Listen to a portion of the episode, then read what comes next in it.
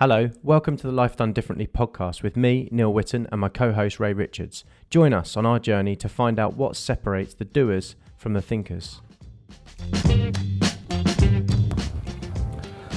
Hello guys, in this episode we talk to the adventurer and author Alastair Humphreys, who could have accepted the offer of a job as a science teacher.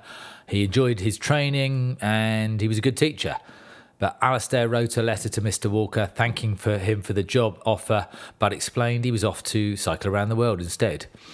It was more of a letter to himself than anything, a written statement of intent which led to 4 years sleeping in a tent. Many adventures followed, including a row across the Atlantic and walks across Iceland and India. The South Pole almost got him. But the next adventure turned out to be the adventure of a family, responsibility and being needed. Alastair's travel adventures weren't over. They just became much smaller. These days, Alastair designs his micro-adventures for himself and others. He's looking to make them short, simple, local, cheap, fun, exciting, challenging, refreshing and rewarding. Sounds good. If you want to understand where Alastair's adventure philosophy is going, it's worth listening all the way to the end when he plays his violin. This is his philosophy of adventure going beyond travel. Travel is what used to take him out of his comfort zone, but do it as much as he did and you lose your fear because you're confident that you can handle whatever travel throws at you. But busking in Spain without money or credit cards as backup, sticking to his self-imposed rule that he'd spend everything he'd earned before the day was out. So that means waking up with no money every morning for a month. Well, that's quite an adventure when you've been learning the violin for just 7 months and on a good day, you've got as far as grade one. He doesn't seem to think in terms of success and failure. Alastair seems to be a man for whom sharing his warts and all experience is what it's all about. Now, that's what I call a teacher. Alastair is a man who understands that the ordinary needs to be balanced with the extraordinary and that fear is the adventure. Enjoy.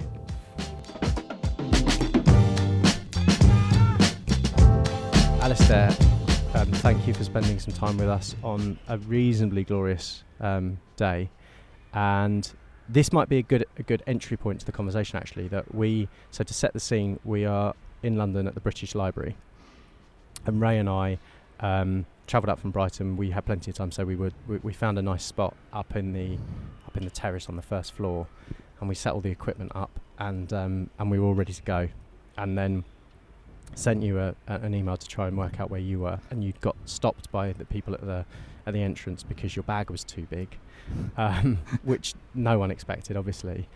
And there's probably two components to this story. One is Ray and I looking at each other, feeling really frustrated that we'd probably done our best setup ever, and found this fantastic space. And the other being what was in your bag, which we'll come to hopefully later. Do remind me to come to that actually, because I forget. But maybe as a starter for 10, in that moment, I caught myself, and I know Ray did, just having that feeling where it's like, it's really fucking frustrating, you know, like that wasn't supposed to happen. Now we've got to go find somewhere else. And you live your life as an adventurer, which again, we'll talk about some more. But you seem really laid back, and this kind of situation must just be so normal to you. So do you want to start by just telling us a little bit about how do you feel about those kinds of situations when they happen? Well, I actually was quite stressed because I was a bit late for getting to you. Okay. And through boring phone issues, I essentially had no way of sending you a message. Yeah. So I was then wandering around outside the library trying to find two blokes who look vaguely like they might be podcast people. So I was a bit nervous, looking for a couple of dorks, basically. So I was quite... Oh, you found us. Yeah. Thanks very much. Yeah, appreciate that. So I was quite nervous and a bit stressed, and I hate being late, and that's all my natural personality. But one thing I've been really trying to do with myself throughout my whole adult life is to coax myself to be less like that, and to be more relaxed and more spontaneous and more curious and more adventurous, because they're all things I want to be, but my natural setting is not that.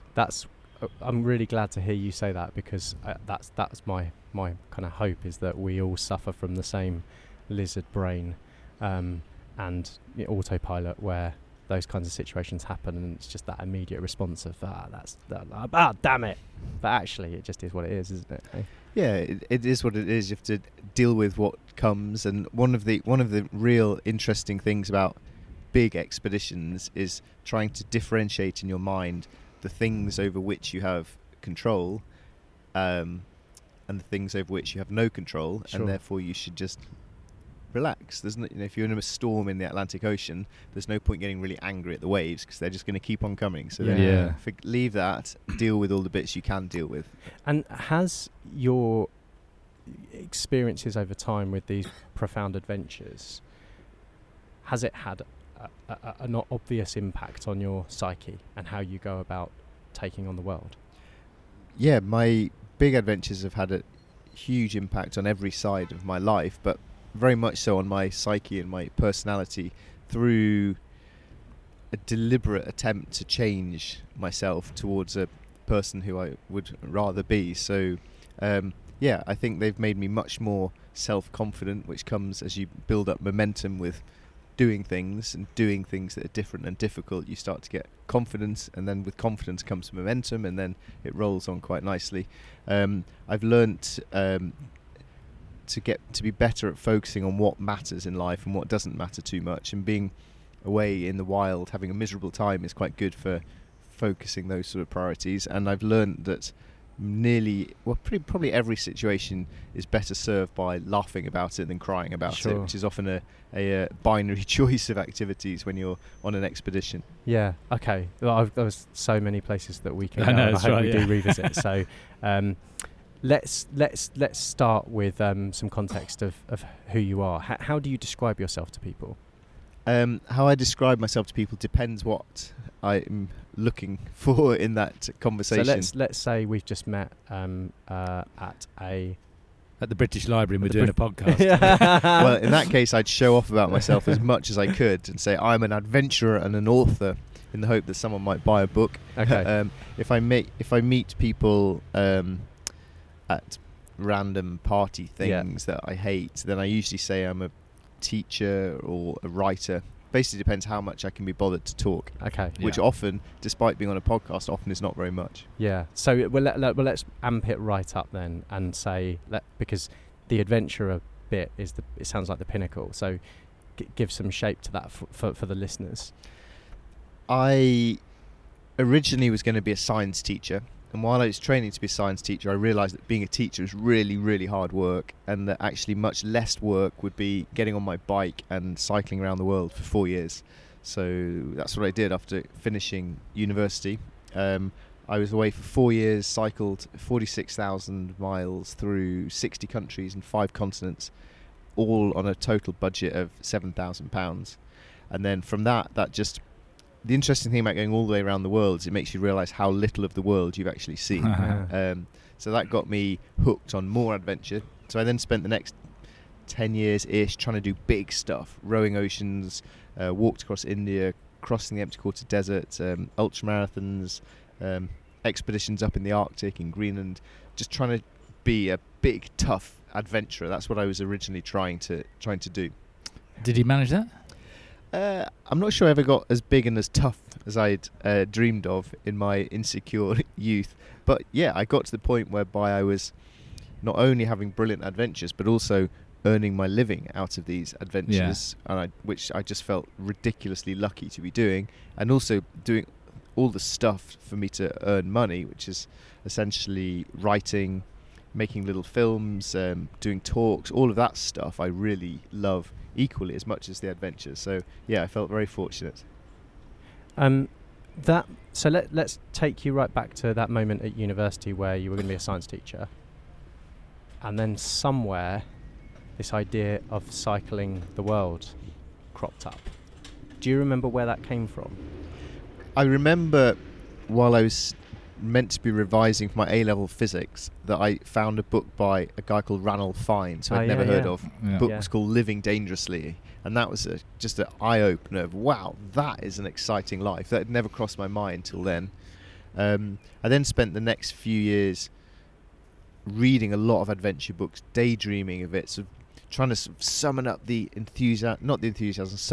guts and the motivation to actually do something. So I was very much geared towards going off to have a big adventure, but I kind of felt, which is a typical thing, I kind of thought, people like me don't do adventures. Yeah. Only adventurers do adventures. I'm a normal person, so I need to have a normal life. Uh-huh. And I kept trying to reconcile these two things of, part of me wants to go do this.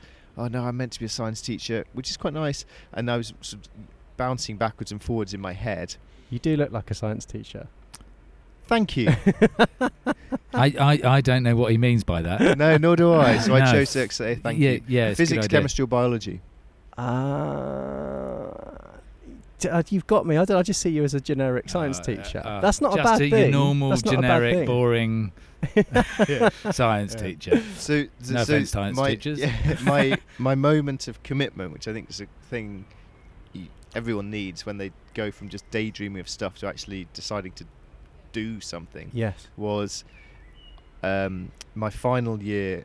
I was doing the placements in schools, and you go around schools and you do the typical student teacher and everyone abuses you. Yeah. But I was quite good at it and I was doing it well and I really enjoyed it. And the head master at that school, he was called Mr. Walker, he offered me a job at the school. So when I graduated, said, come here and be Mr. Humphreys, the science teacher. And I was really chuffed because that meant I was doing well.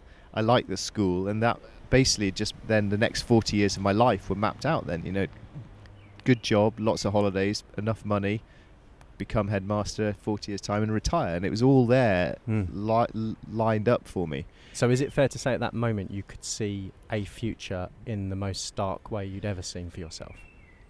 Stark's not the right word. I think that's a bit loaded. It was that I could see a future very clearly, and I didn't see that as a bad future. No. I was perfectly happy with that life, but I could see that this was a decision moment that if I was going to do something else, something a bit out of the ordinary, that this really was the time to grab it, because life gets ever more complicated and tangled. Yeah. So I wrote back to Mr. Walker saying, dear Mr. Walker, thank you for your offer. I'd really like the idea, but I've decided I'm going to go and try and cycle around the world instead. Oh, fantastic. And so maybe after that I'll come and be a teacher. Yeah. So your moment of no return was telling him that's why you're not accepting that immediate future. Yeah, it was actually articulating it out loud or in a letter to someone saying, this is what I'm going to do, turns a whole head full of daydreams and nerves and insecurities into commitment to actually put something into action. Were you aware of that being the first step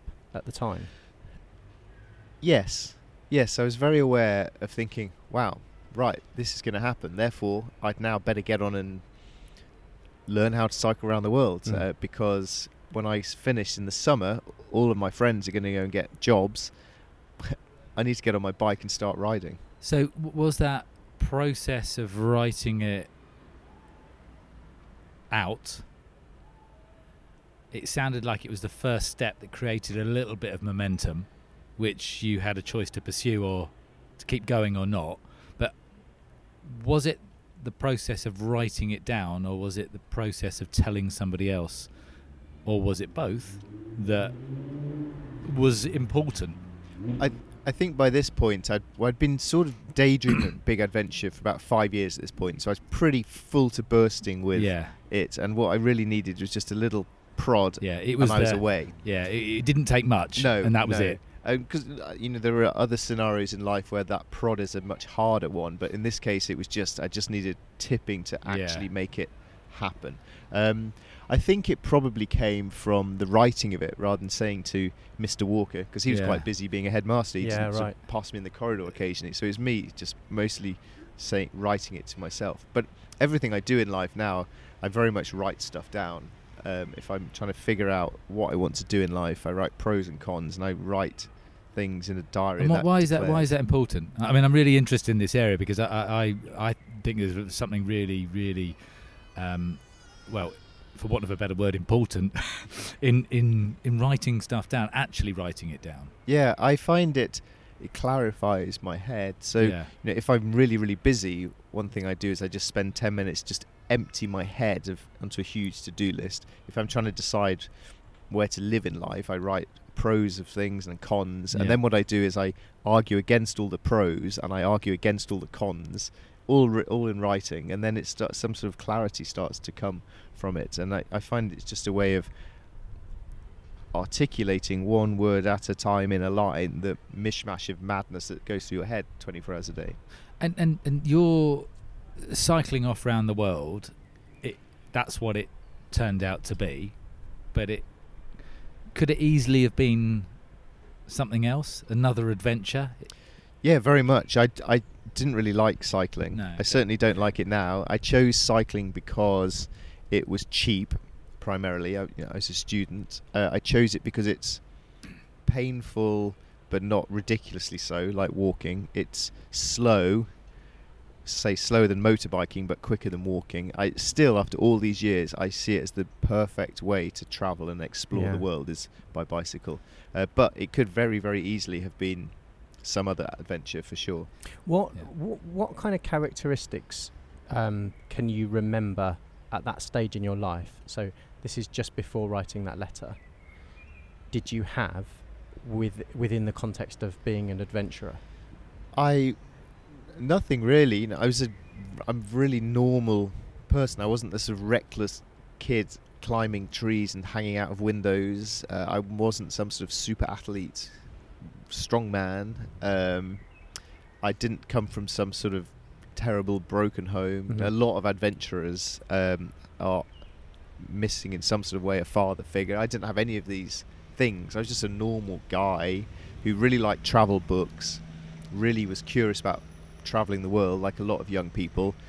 And perhaps then my point of difference was that I really wanted to do something extraordinary and difficult for the first time in my life. I think I had quite a chip on my shoulder just from being a bit ordinary, really. You know, throughout my growing up, I was not the cleverest or the quickest or the sexiest or the fastest or anything. I was just average, and that really annoyed me. Good enough for everything. Yeah, I was fine. I did well in exams, and I could kick a ball all right, and I didn't get beaten up that often in the playground. It's just a bit ordinary, and I think that's what perhaps my point of difference to some people was. I just really wanted to do something massive in my life somehow. Okay.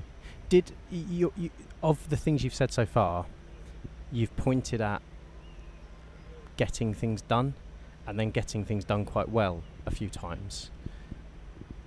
Was that something in you? You know, the ability to start something, see where you wanted to go and get there once you put your mind to it? Well, I'm not sure I'd ever really had need to put that to my test, because all I'd done in my life till then was schoolwork and exams. I didn't start a t-shirt business in my bedroom or anything like that. I was just a normal, moderately idle but not ridiculously so student. I suppose perhaps one thing was, whenever this first day of term at university, you get set all that coursework and essays and stuff that has to be done by Christmas. I used to just go to the library that week and do my entire term of work. Okay, this is interesting. And then do literally nothing till Christmas, but at least I just do it. Yeah, this is interesting. And it was subtle, but you said before that you'd gone to do this placement and you'd done really well. And then you got offered the job, and I don't think that happens by chance. That happens because you apply yourself and you're rigorous and you've done the work and you get the reward. I think had I gone into teaching, I think I would have been a very good teacher. Which seems weird, but I think I would have been a very good teacher. So I guess as a student teacher, I could see amongst the other students that I was just naturally better at that than most of the other guys being student teachers. I didn't really, my essays and things were rubbish, but just standing in front of a room full of kids, I was quite good at. So the question I want to ask is, at the point where you wrote that letter down, you said, I'm going to go cycle the world. Were you 100% confident that you were going to go off and do that thing and achieve it? And there's an extension to the question, which is, can you think of other situations before that point where you'd also put your mind to something and again had the same feeling? Because it sounds like you're exhibiting that characteristic in what you're describing of becoming a good teacher. I don't think I'd done that much before. I suppose one interesting part of my development, I think, was that at university, in order to pay for life, I joined the Territorial Army, okay, which is a total random, spontaneous thing, just because a guy in my corridor also went along. And I was like, well, all right. And I went because you got paid to run around the hills, and the beer was really cheap. I had literally no interest in guns at all, but I really enjoyed the running around. And for the first time in my life, I really loved this, the rigorous demands the army put on you, which is, these are our standards and you must match up to them. And I really enjoyed having that imposed on me for the first time, and realizing that I quite enjoyed rising to those standards and learning to set high standards for myself within the spheres of life that I cared about. So that those 4 years of weekend warrior army training were really, really important for getting the mindset to go off and do a long physical journey. Okay. So the second bit of your question, when I wrote that letter, I was pretty adamant that I was going to go and start the trip for sure. I don't think it ever really crossed my mind about whether or not I could actually cycle around the world. I mean, it's really big and it's going to take years, and I didn't think I had enough money to get around the whole world. So it's more just a case of I've just got to do what I can with what I have and do it now and see what happens. Yeah. So let's fast forward a little bit to, okay, you've started. Just take us back to those moments, and can you give us an idea of, you know, what did it feel like on a day-to-day basis? What were the highs? What were the lows? And in particular, can you remember moments where you were ready to give up? Starting was a overwhelmingly difficult thing that I'd really underestimated, and I felt no excitement or joy at the beginning of my adventure. I just felt doomed, like a condemned man. That was my main overall impression. And then I set off just feeling completely lonely and out of my depth. And I was then very sad for quite a long time, riding across Europe, just thinking, what on earth have I done? This is horrible. I don't know what I'm doing. I wish I was back with my friends having a normal life. So I was pretty adamant in the early months that I'd quit moderately soon. And to some degree or other, the feeling that I wasn't going to succeed and that I was going to fail, that continued for the first 2 years of the trip. Wow. So you'd done it for 2 years and you still thought that failure might be the outcome? Yeah, I was pretty sure for the first, at some point during those 2 years, because I wasn't even halfway at that point. Yeah. At some point I thought, I'm definitely going to jack this. So where were you? So first year, roughly speaking, first year I cycled to Cape Town, and I thought I might give up when I get to... Well, actually, I felt like I might give up a lot, but Cape Town, I really thought when I get there, I might give up. And then I thought, I'll keep going. So I then spent year two cycling the length of South America. And at the end of year two, I really thought, I might give up now. But then then it was North America. North America's pretty easy. So I thought, I might as well ride to Alaska. That was year three, roughly. And once you've got all the way to Alaska, then I've only got to ride across Asia to get home, year four. So I might as well just finish it now. I love the way you say it. I've only got to ride across Asia and I'm home. That's all I've got to do. It's fantastic context, though, isn't it? Because this idea, I think it's reasonably well understood, this idea that if you're doing anything that has any endurance, then setting yourself waypoints to work towards, where you go, I'm just going to get to there and I'm only going to focus on that. And indirectly, on a much grander scale, that's what you were doing. Yeah, very much so.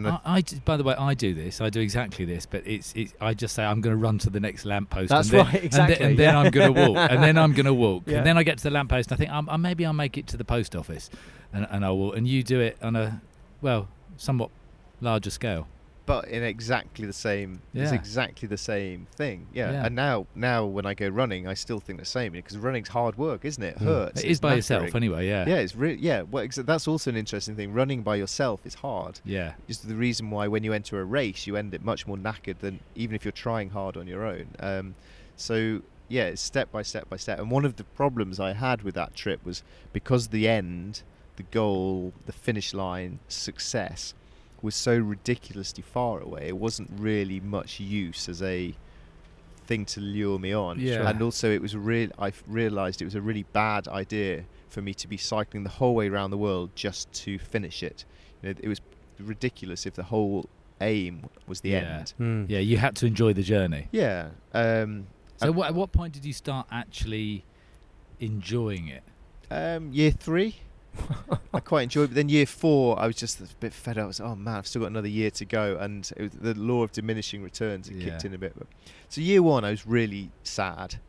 It was wonderful as well. I mean, the whole thing was an extraordinary experience, but being by yourself, you have extreme highs and extreme lows, and they bounce crazily up and down, and that mental roller coaster was quite exhausting. So even within the first and the second year, which I was finding really hard, the actual hardness of that I could also cherish. I was quite masochistic. And what was the hardness? What was it? The two main things. Loneliness, or was it? Yeah, one was the sense of I'm in this ridiculous thing that's going to take years to complete, and two was the loneliness of I'm lonely. And then the next day you wake up and you're not lonely, you have solitude, and then you're like, "Whoa, I'm the luckiest man in the world. I don't have a job, I can do this for years. Yeah. This is the best thing in the whole world." So. Yeah. How so? As maybe answer this as broadly as you'd like to start with, and we can kind of dig deeper if there's reason to do so. But how did you change through those 4 years? Your psyche, your energy, what did you come back with that you didn't have to start with? I was really interested when I got home to realise that I hadn't really changed. So I was still myself, and the values I had and everything was still pretty the same. My friends from before the trip and my friends now. I was interested that I hadn't really changed. The thing what had changed was that I was much more aware of who I was, and I was much more aware of what mattered to me and what didn't matter to me. So I think the experience was a focusing journey rather than a transformative one. Was it easy? So as you came back into, let's call it the real world, it's not fair, but your pre-world, and you met with your friends, and I'm also wondering whether you ever spoke to the headmaster again. Did you feel like you didn't fit in anymore? Did you feel alienated? Did you feel like there was a divide, or that you were trying to give something to other people that they weren't ready to receive? No, I never have seen the headmaster again. I really hope he listens to this podcast. Oh, that would be lovely. I should write him a letter, actually. There you go, yeah. So I felt before the trip that I didn't quite fit in with all my friends. All my friends were just heading off to do normal graduate kind of life. Yeah. And I, all through university, I felt a bit of an outsider because I had this urge to just go and do something crazy. Then when I came home, I felt that was just hugely accentuated. And I think that's a curse that I've suffered ever since. It's the opening of Pandora's box. And I think now I find normal life really hard.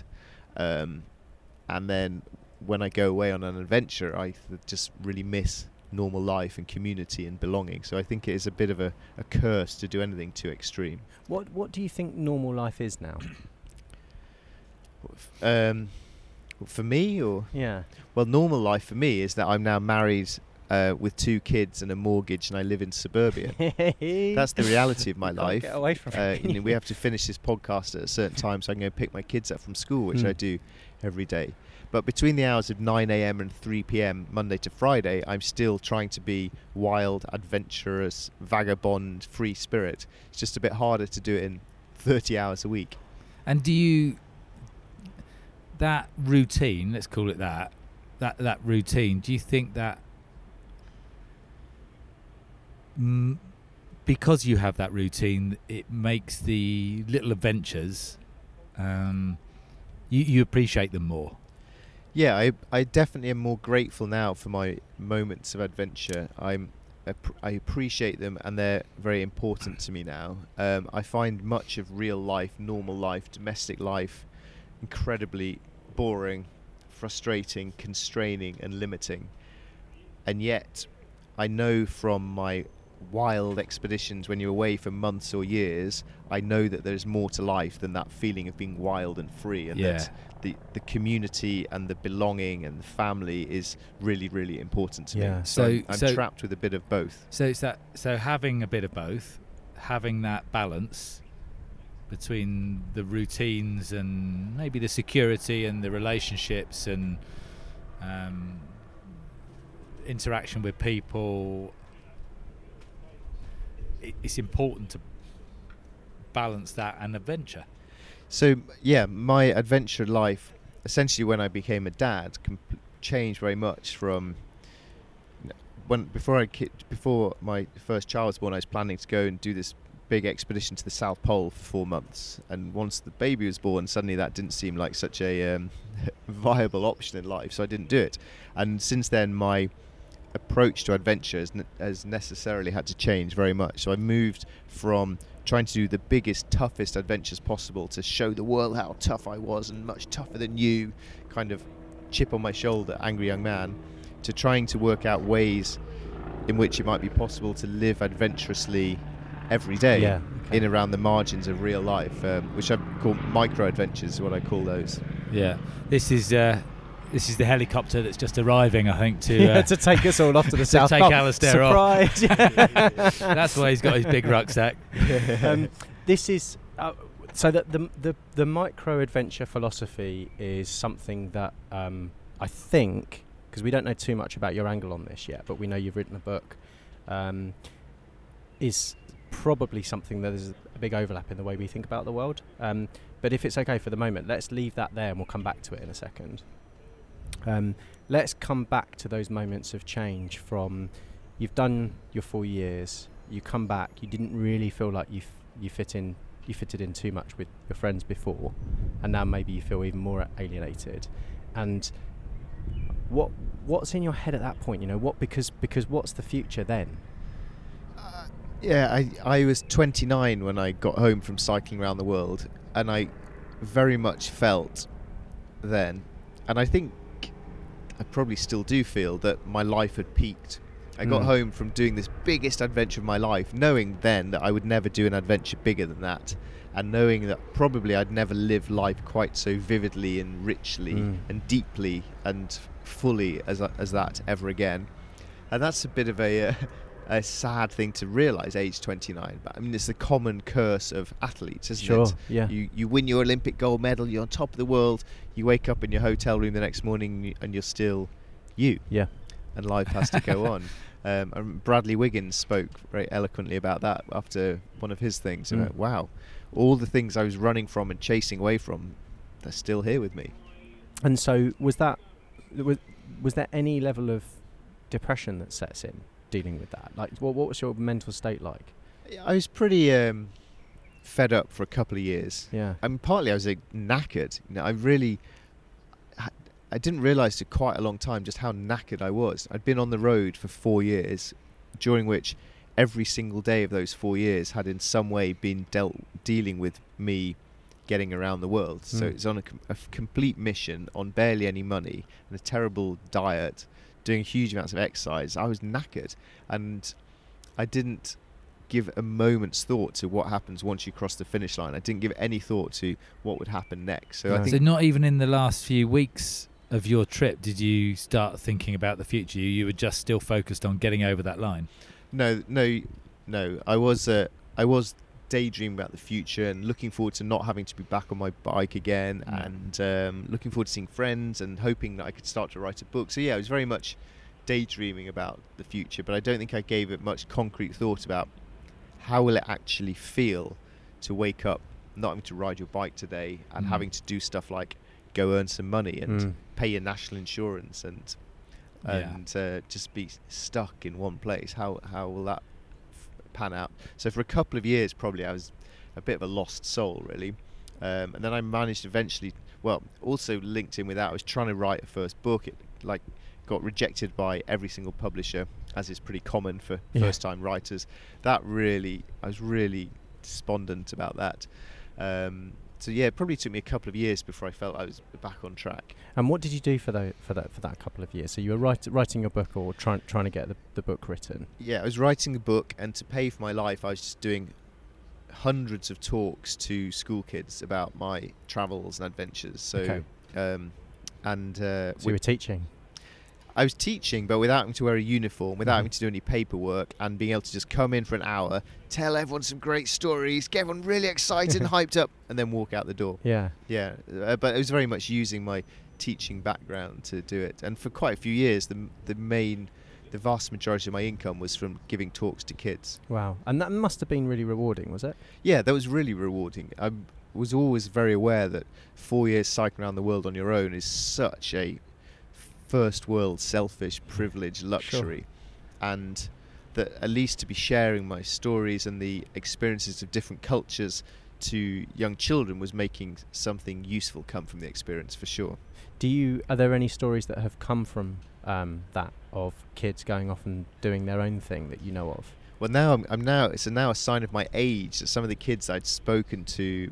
I finished the bike trip in 2005, so quite a lot of the kids I've spoke to are now adults, and sometimes I get emails from people saying, "Oh, you came to my school in this time," and I'm off doing some sort of adventure. Quite fantastic. A lot of people going off cycling around the world and things, yeah, which is really nice to have. That's great. Okay, so a couple of years goes by, and you start to work things out. Then you got the adventure bug again. Again, how did that come about, and what was the moment of no return? Yeah, it was interesting that, perhaps not surprising, when I got back from cycling around the world, I had no interest in, firstly, in cycling, but also anything adventurous. I was knackered, really. And it came about, there were all sorts of little things that gradually heading towards it, but a real pivotal moment was flying to my honeymoon. And when you fly to America, you do that curve up over the north, yes, over the Arctic. And I remember flying, looking out the window, looking down at the ice of the Arctic Ocean. And a friend of mine was planning an expedition to the South Pole.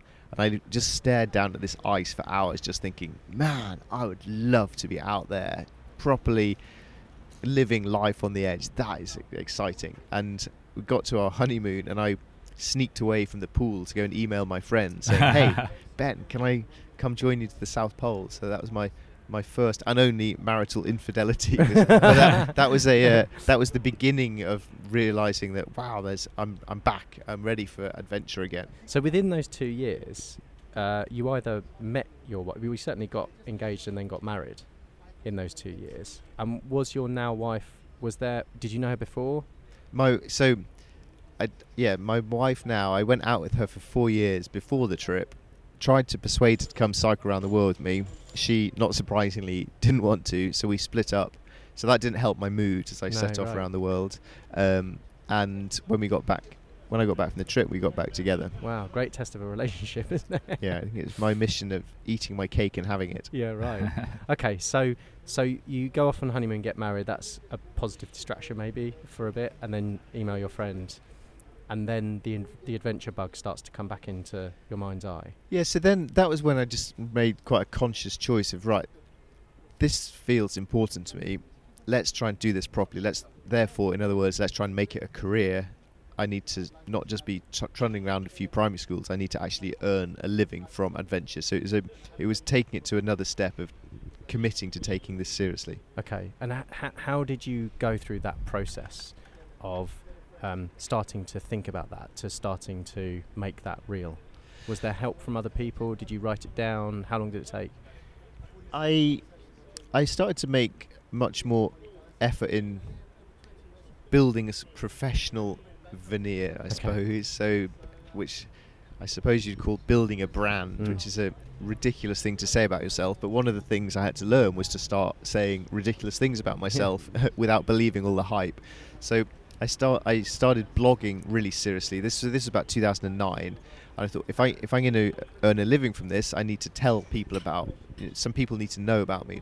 So I started blogging really seriously. I treated it like a half-time job. So half of my time was blogging. I started making my website look professional. I started to put up my speaking fees till people started to wince. To sort of push what I was actually worth, and trying to do corporate speaking things. I did a night school photography course so that I could start taking good photographs to make my talks and my magazine articles better.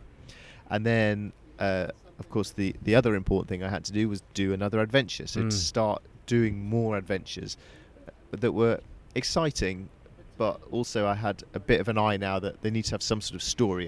This isn't just about something I want to do. I need to come home and have a story to tell. And through all of that So I'm really thinking about the military influence here again, of that this is very deliberate and very dedicated. Was this all you imagining this and deciding this was a good idea, or were there other people that were helping you to work this plan out? There was my friend Ben, who I was trying to go to the South Pole with. He was probably 3 or 4 years ahead of me down this process. Okay. He was a bit more professional than me at that point. And then various other adventurers who I either knew or followed online, I was starting to learn from them and emulate them and try to feel that I too could belong in that category.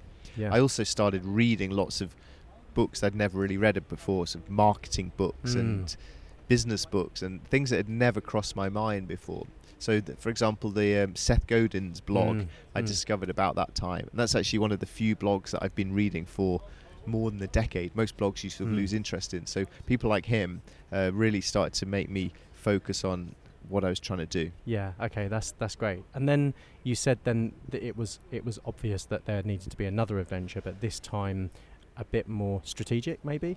Yeah, I wasn't going to go away for 4 years again. I was married for a start. I didn't want to go away for 4 years again. I really loved London life, despite finding it frustrating at times. So it was a bit more strategic. So I wanted things that were exciting, interesting, worthy of a story, and probably 2 months at max. Okay. So for example, I crossed Iceland unsupported, so I had to carry a month's worth of food by foot and a little raft, and I did that because Iceland is so wild and beautiful, and it was physically very tough, and it would be great for photography and video and really fun for me. And then I walked across India, southern India, coast to coast, for completely opposite reasons, because it's total chaos and there are 1 billion people and all their stories and all the colour and noise and madness of that. So that would be a very different kind of story to have. Okay, so there's two things going on here, it sounds like. One is working out what you can give to other people. As you say, the stories that come back and the richness and the variance. But there's also something about your needs in this as well, and being, you know, in the best way selfish about what your next thing is, what you want and what you want to experience personally. Yeah, I was very conscious that it was a very selfish existence. I mean, an obvious comparison is compared to me being a science teacher, far more useful to the world in many ways. So I was doing this stuff because it just felt really important to me. To sort of ease this a bit, every trip I did, I'd try and raise money or awareness for a charity, but I was always quite transparent that I'm doing this cool trip, please sponsor me, but I'm not, the trip is for me. I wasn't claiming to be doing this. And the other thing I started to do, just quite naturally actually, I'm not really thinking about it, was a lot of my blogging started trying to be quite helpful blogging, so offering advice and tips and how to do this. And it quite early on started to slide away from just, here's how to pack your bags for a bike ride, to more metaphorical stuff for, here's my thoughts on living life and making stuff happen. Yeah, that's really interesting. And that's, well, you certainly have spent a lot of time with your own thoughts on this journey. And you said earlier, and it's something that I want to come back to, around, you know, being a better version of you and your future and what you want to be. And I'd imagine that that's, you know, from a lot of built up experience of really internalizing your existence. So in this phase, I'm really conscious that we're really not going to do justice to the extent of adventure that you've had. And I want to make sure that we point people in the direction of the best places to go and find that stuff. So in terms of, if you could just give us the plotted history of those various different adventures, and maybe just give us the kind of big stories that sit within it. And we'll fast forward as quickly as we can. But not leaving anything behind, so people can go and find that stuff, to the micro-adventure piece. Okay, well, interestingly, you don't really know what's important in your life till you look back on it. But I now look back and I realise that cycling around the world was really important to me, because that started everything and it was huge and completely changed my life. The next 10 years of trying to go to the South Pole, rowing the Atlantic, walking across India, crossing the empty quarter desert and Iceland, and spending a few months in the Arctic and a few ultramarathons, all of that, I think, I don't really need to say anything more about than what I've just said, really. It was just a few years of trying to have big, exciting adventures and try and build up a point where I could earn my living from it. Mm. And I think that's really the only thing that's need to be said on any of those, really. Mm. It's crazy to hear you say that, but at the same time, it's completely understandable. Do you recognise that when you say it now, how crazy it is? Yes. For people to hear that? Yeah, I do. And I recognise that, you know, for a lot of people, each one of those would be the adventure of a lifetime, which they would regale their friends with as their pub stories forever. And then someone else will but in my life, because it's my nature and my job, is that I've just done lots of adventures. Like a builder's built lots of buildings, but if I built a little building, I'd be telling everyone about it because I'd be so amazed. So yeah, I can understand that, but also I've really have figured in my head that there's not really much to add to my personal life story from those years of having a great time doing big adventures. I just want to challenge you on that for a moment, because I suspect that through those adventures, the reason that they are inspiring and the kind of thing that most people would dine out on for a lifetime is because they're on the edge. You know, they're coming really close to death. They're coming really close to kind of experiences that most people don't touch. And feelings that they wouldn't normally feel. Yeah. And so my question really is, do you feel as though you'd already picked up enough of those sorts of experiences in every respect on the 4-year cycle endeavour? Or were there actually those moments that are worth talking about? No, I think they were wonderful experiences, all of them, and on the edge. And I would like to have carried on doing many more years of them. I was absolutely loving it. And then various things happened that led to me starting to do micro adventures, which was sort of a completely new phase. So no, they were very big experiences in my life. They're in no way a waste of time or a grey period of my life. But I think the things we've talked about from cycling around the world, I think all of those things, it was just building up and applying more of that lifestyle over the next years. Okay, I understand. So you said that they were wonderful experiences and you enjoyed them, but your first trip, pretty much the 3 out of 4 years you didn't enjoy. Oh no, I loved it. I mean, it was a truly miserable experience, but pretty much every expedition I've done has been miserable. You know, I rode the Atlantic Ocean, every single minute of it I was thinking, get me off this boat, I'm never doing this ever again. And then I get back and I see the guys in the pub and we talk about, they were the best days of our life. So I'm pretty much a lot of what I've done has been trying to do willfully miserable stuff just because I really like that stuff. Okay, and what? But why do you like being miserable? Why does anyone run a marathon? It's that thing, really, of deliberately doing something that's hard and difficult and struggling in order that at some unknown point in an unknowable future somehow it'll make you happy and feel satisfied and expand yourself. But is that because you achieve your goal or because you find out more about who you are? The latter. Goals really don't interest me at all. I set this nominal target for an expedition, but getting to the finish line always leaves me flat.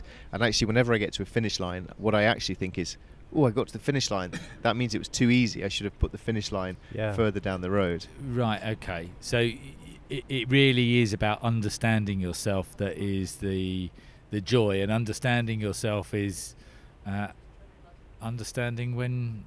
what makes you suffer and what makes you punch the air and what feels important to me and what feels worthwhile. So it's a nice place. Going on expeditions is quite nice because it's a simple life and it removes complications and distractions, and it removes excuses. It removes the excuses that you put up in your mind, and you just have to learn to be very honest with yourself and about yourself. And I enjoy that clarity, and I also enjoy earning the right to sit on my sofa and relax as well.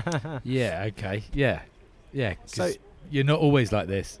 No, you're not always this, the couch potato.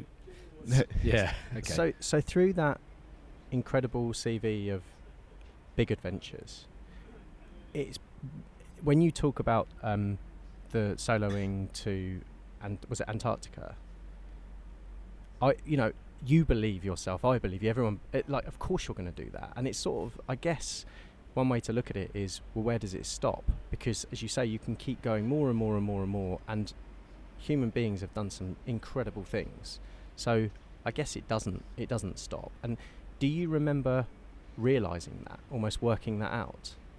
So I think a lot of this adventure stuff is kind of like being an addict in some ways. Yeah, that's what I almost asked that question earlier. Yeah. Of like, do you feel like you got addicted to it? Yeah, and I think I have quite an addictive personality and quite an extreme personality. And what happens with addicts, you need either bigger doses or stronger drugs or bigger hits, and then that ends usually in disaster. And the same thing often happens in adventures. You know, the people climb higher and higher things till eventually they fall off and die, and everyone feels sad and says, oh well, at least they died doing something they loved, yeah. Which I think is dumb. So one thing I noticed was needing to do more things to get the hit, but also realizing that as I did more and more of these trips, I got more and more competent at this sort of life, yes. And I was more familiar with things. There's a big law of diminishing returns, and actually a lot of the reasons I began, wanting to push myself, and uncertainty and excitement and risk, they kind of gone away. You know, if I had to get on my bike now and cycle to China, I'd quite happily do that with a passport and a credit card. The thrill has gone because I've done it so much. So I realised, because you've climbed that mountain. Yeah, I've done all that. So rather than I realised that... I bet you couldn't. I realised that I was no longer living adventurously, actually, in my own way. I was just in a routine and a rut. Yeah, okay, yeah. And therefore, what I needed to do was look very differently at what adventure meant to me and living adventurously, and try and find a different way to live adventurously. And having your first child was a good catalyst to really push you over the edge in terms of how you were to realise that. Well, actually, this I'm talking about now is a few years down from having kids. Actually. Oh, really? It was more so. The culmination of this point was me trying to think about, right, what am I terrible at? What scares me? What will bring back that fear and uncertainty and excitement? And that's how I ended up deciding to take up the violin and busk across Spain for a month without any money or credit card, because I had no idea how I could do that. The idea of it terrified me, and it sounded absolutely ridiculous. In other words, it sounded exactly like the perfect adventure that I used to dream of in very different ways 15 years earlier. Yeah, okay, this is fantastic. I think I'm understanding. So you've gone on this journey to kind of always just expand your comfort zone again and again and again. And as you say, you get to a point where you can't expand your comfort zone. By doing the same things. Well, you can, but you're probably going to kill yourself doing it, or it's just not going to be as enjoyable. You're not. It's the law of diminishing returns. And so, what you did is continue to expand your comfort zone, but just work out how you needed to do that with the built-up experience and knowledge base and the capacity of where your mind was at the time. Yeah, exactly. And I think that.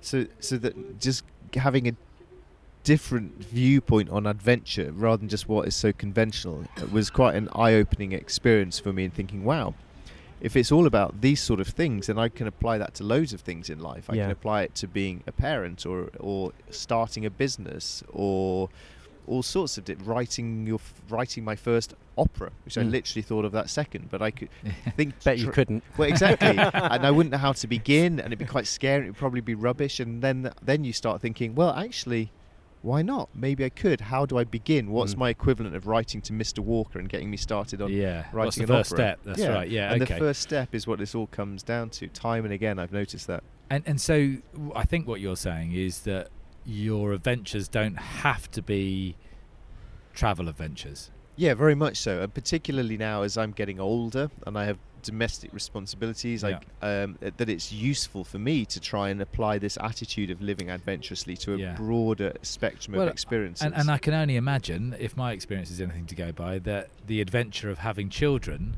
is pretty high on the list. That's the greatest adventure and challenge of all by a very long way, without a doubt. And a great aspect of it is it reminds me to be curious and wild and bold, like little kids all are, and to remember that kids are so curious and creative and exciting, and adults are so boring. Well, we've had this conversation a few times. It's come up so many times. It just keeps coming to the surface. What we talk about is this idea that we are just children who have got more hairy and worked out a way of existing within the boundaries of society to ultimately fit in. But in our hearts, if we're hungry and tired, then we act like idiots. We're just much better at hiding it than kids are. Yeah. I think one thing I've been really trying to do in recent years is to become more childlike, not childish, but childlike. Yeah. So to make myself climb trees and jump into rivers and do things that I used to enjoy as a kid, and actually enjoy probably more so now as an adult. As you became a parent, and as you said, that's in terms of micro-adventure or the principles of that, it's maybe one of the best ways to have that ongoing aspect to your life. You had a real head start in the way that you could think about this and could see it in the way that you're describing it now. Did that mean it was more enjoyable, and did that mean that you could become a parent in a different kind of way?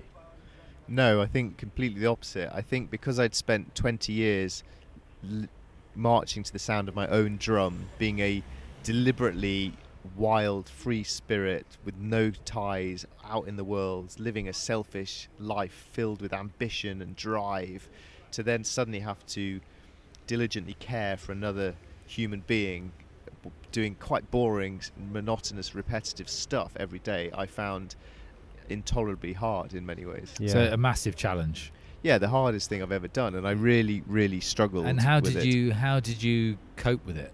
Not very well at all. Okay.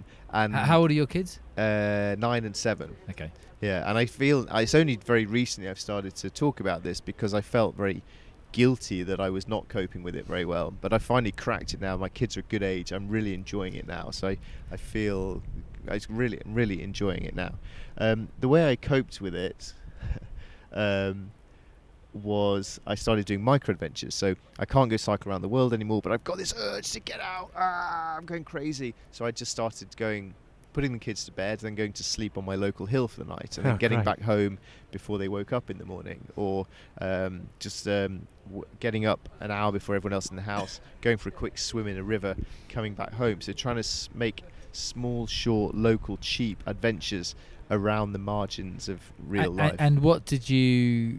How do those micro-adventures compare to the macro-adventures?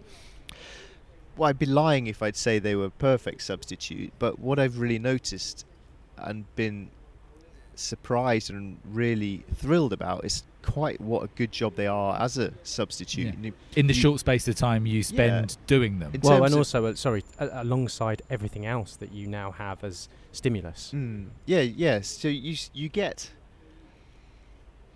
I can't argue that sleeping on a hill matches cycling around the world, but it does a pretty good job of giving me a taste of wildness and a bit of physical exertion, and turning off my phone for a night and just being away. It is an adventure. It's just a small one. So but it's one that we could all do. Yeah, and we could all find a way of doing that, and we would come up with lots of excuses. It'll be cold. It might be dangerous. There'll be drunks around. But you can probably find somewhere. Yeah, and so another part of this whole process that was very helpful for me was I started trying to really help other people to have more adventures themselves, because I start getting emails from people saying, I'd love to do what you do, but I can't, because you're an adventurer and I'm a normal person, and I wish I had as much time as you, and you must have so much money, and all these things. And so I realised that the same barriers apply to all of us, and some of them are legitimate. A lack of time or a lack of money are quite legitimate, but a lot of them are just excuses we build up in our head. So the micro-adventures, I started very specifically trying to find different things to do, to say, oh, you haven't got much time, okay, do this. You haven't got much money, okay, do this. You're scared of drunk people, okay, do this. You don't like if it rains on you, okay, do this. So whatever excuse people gave me, I'd try and come up with some sort of adventure, go and do it, till eventually all the excuses are covered, and the only thing that's left is the wimpish little voice inside your head. And then you've become what you... didn't believe you were, in the same way that you said I was normal, going to be the science teacher, and I wasn't an adventurer, and now you absolutely are an adventurer. Yeah, I'm an adventurer, because it says on my business cards that I made myself, but I'm trying to make it so that everyone can be doing small adventures, building up a habit of it, building up some momentum, and then realising, whoa, I could do bigger adventures if I choose to. Can we just, I just don't want to miss the point. I'm looking at your bag, and I'm not sure we made it clear that earlier when we referred to the big bag that you brought and not being able to go to the place we were going to go, is because you had something with you, which you just touched on. So just tell us about that, because that's it sounds like it's connected up to you moving from big adventure to micro adventure. Yeah, so I learnt the violin for 7 months, which anyone who's got a 6-year-old kid will know is not very long at all, and the screeching cat, horrible sounds. But I decided just to go anyway and give it a go. So I turned up in Spain with no money, no credit card, only my violin, and a plan to walk 500 miles over a month. Were you married at this time? Yeah, this was a couple of years ago. And your wife, how did she feel about this? Well, so we'd gone through all the years of little babies and me doing micro-adventures and me going to sleep on hills and all the chaos of little kids. And we got to the point where they were both at school and life starts to settle down a little bit more. And what kind of age? I'm desperate to know, because I've got a couple of young kids, so I'm just planning my route to Spain. So they were...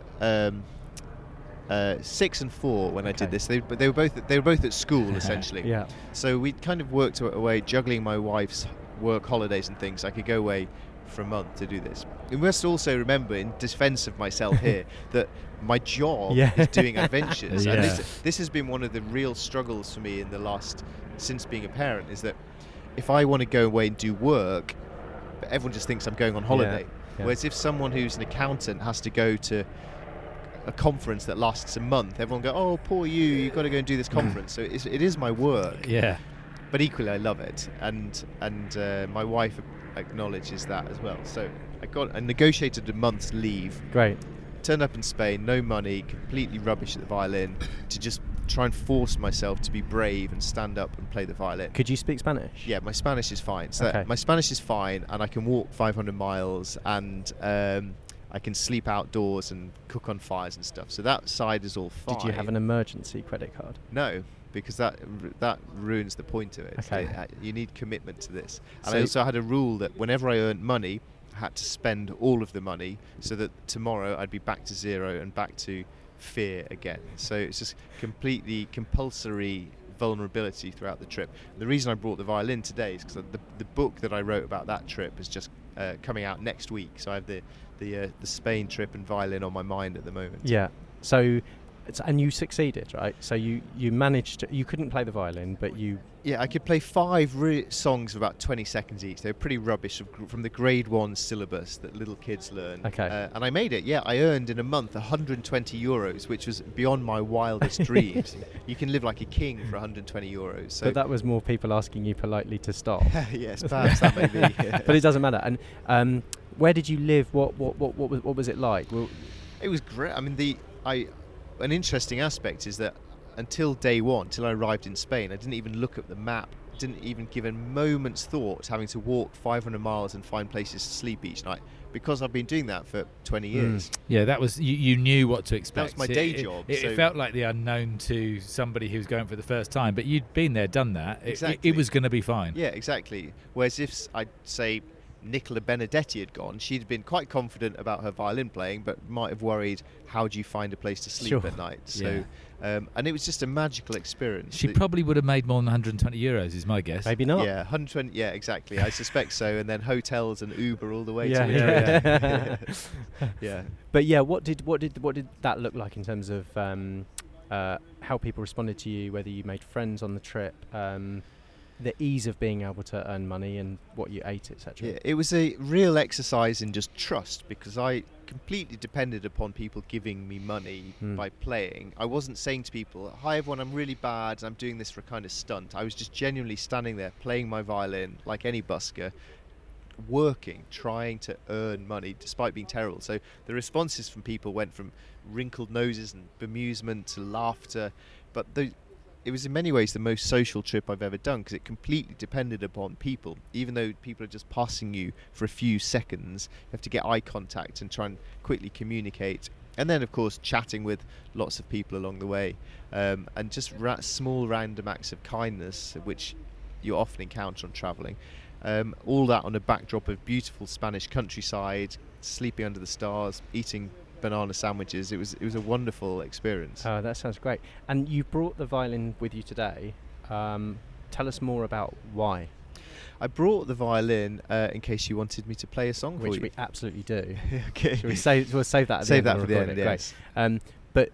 But also, did you wonder about maybe just setting up on the corner and having a go? Yeah, as I was walking around to get here today, I did actually think, I've never busked in England. I should try this sometime. So, yeah, it did cross my mind. However, I did it for a month in Spain when it really mattered. Today I have a wallet in my pocket. Yeah, right. And I kind of, if I did it now, it would just be, I know I can do it, therefore I should find a different challenge to do.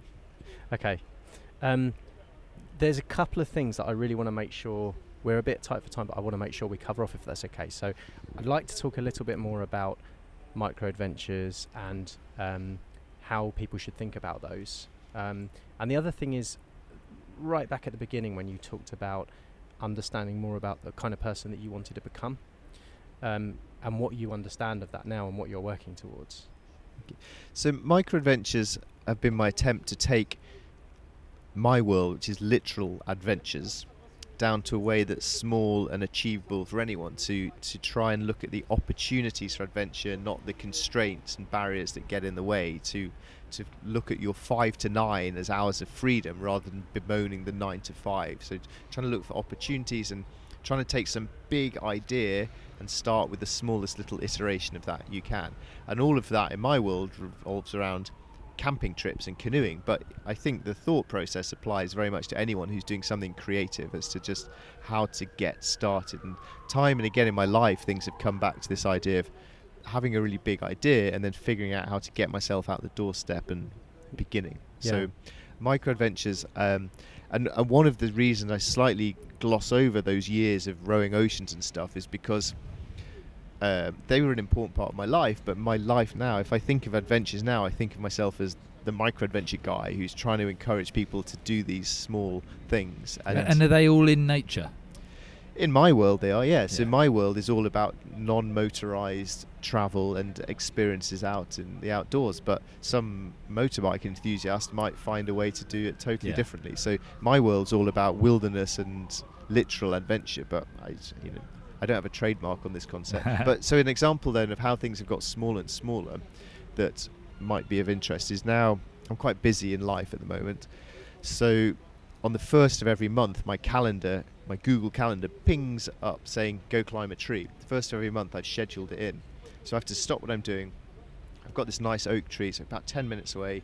Climb the tree, takes me about 5 minutes. And then once I'm up in the tree, I look around and I see how nature's changed in the last month since I was last there.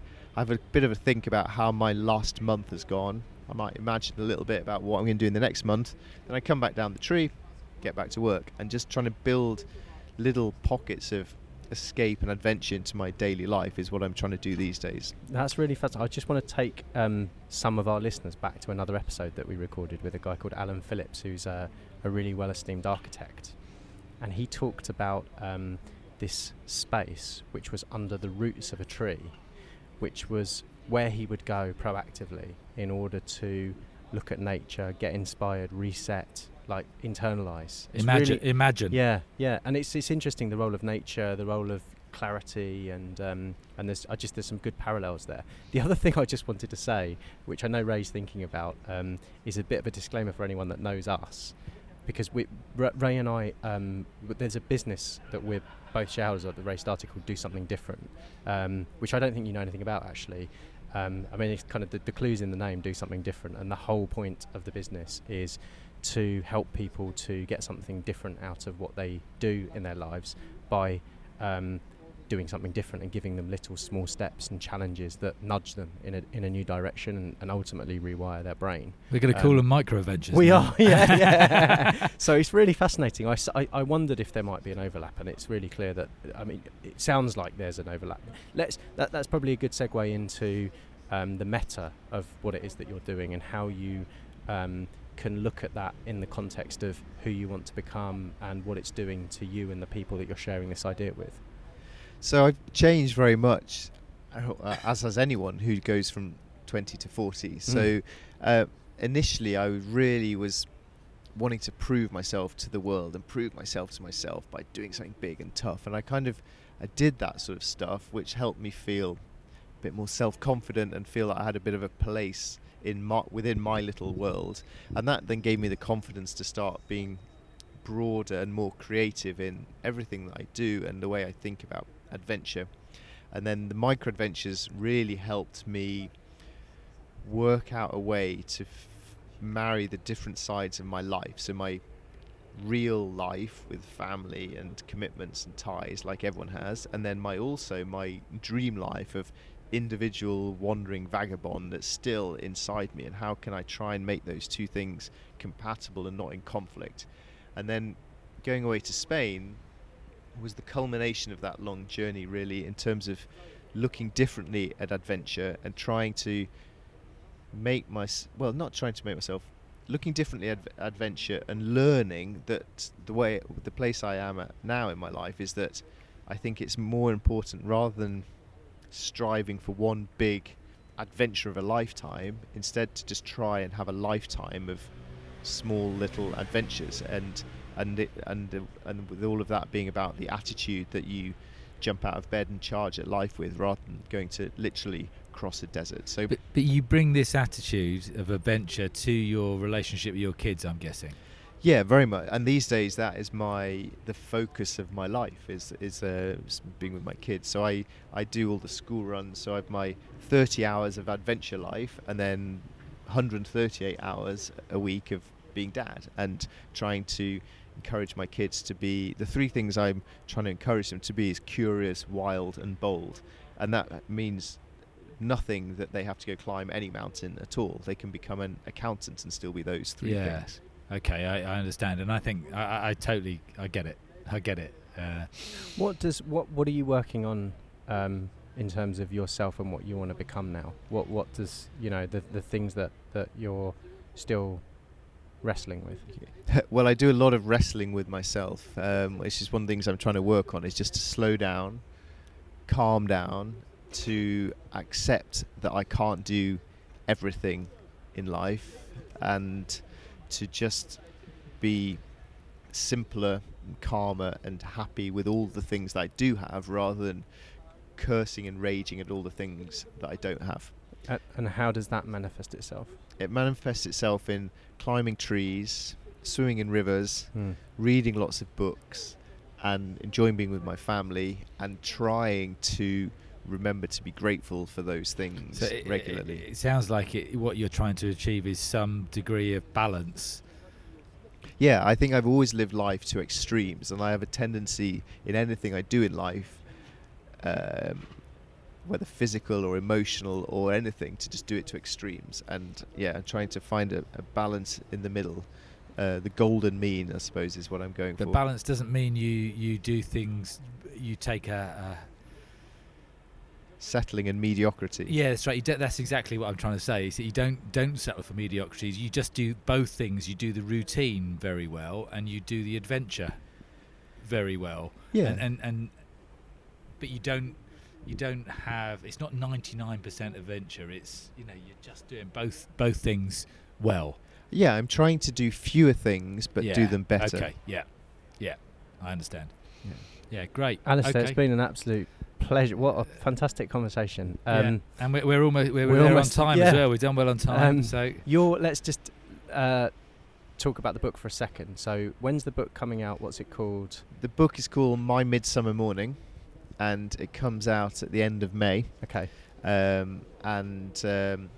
I've done a short film about it, which will come out later in the year. But yeah, the book is my big thing, and I'm really nervous about this book. It's been my latest exercise in vulnerability, because it's the first book I've ever written that is just fully honest about, well, essentially midlife crisis, struggling with being a dad, thinking my adventure life was over, trying to figure it out. The sort of things we've been talking about here. It's very recent that I've actually spoken about any of this, so I'm quite nervous about the book for that reason. But okay. I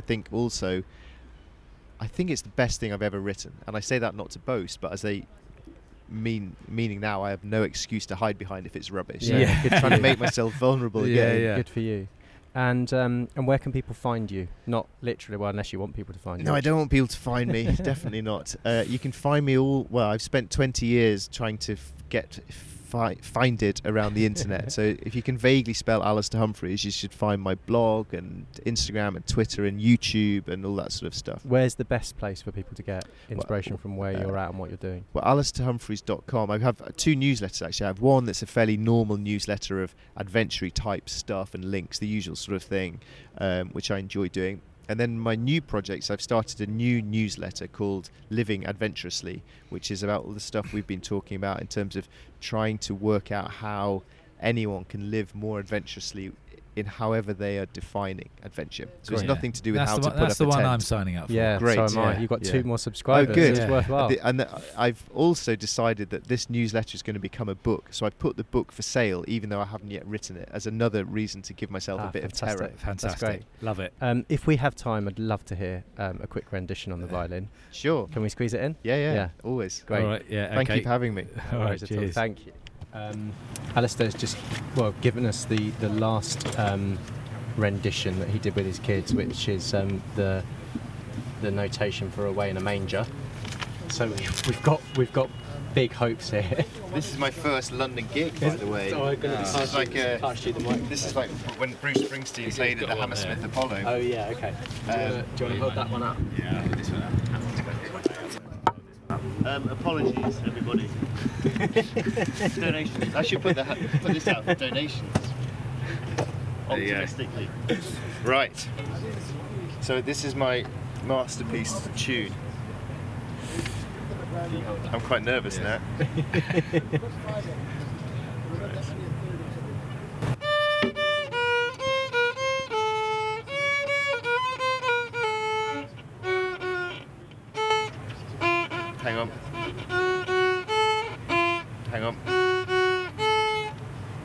Hang on. Let me start again. This is the warming up process, by the way, just in case you're wondering. Oops.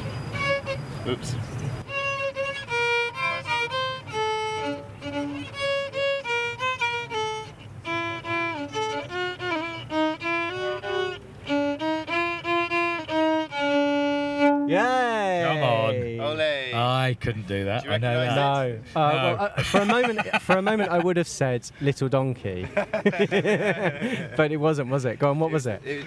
It was the Muppet Show theme tune. When I listen back to that, I'll absolutely know that that's what it was. Just to get your wife's opinion on. I will. I will. Yeah. I absolutely will. Great day. Thanks, Alastair. Yeah, great Bob.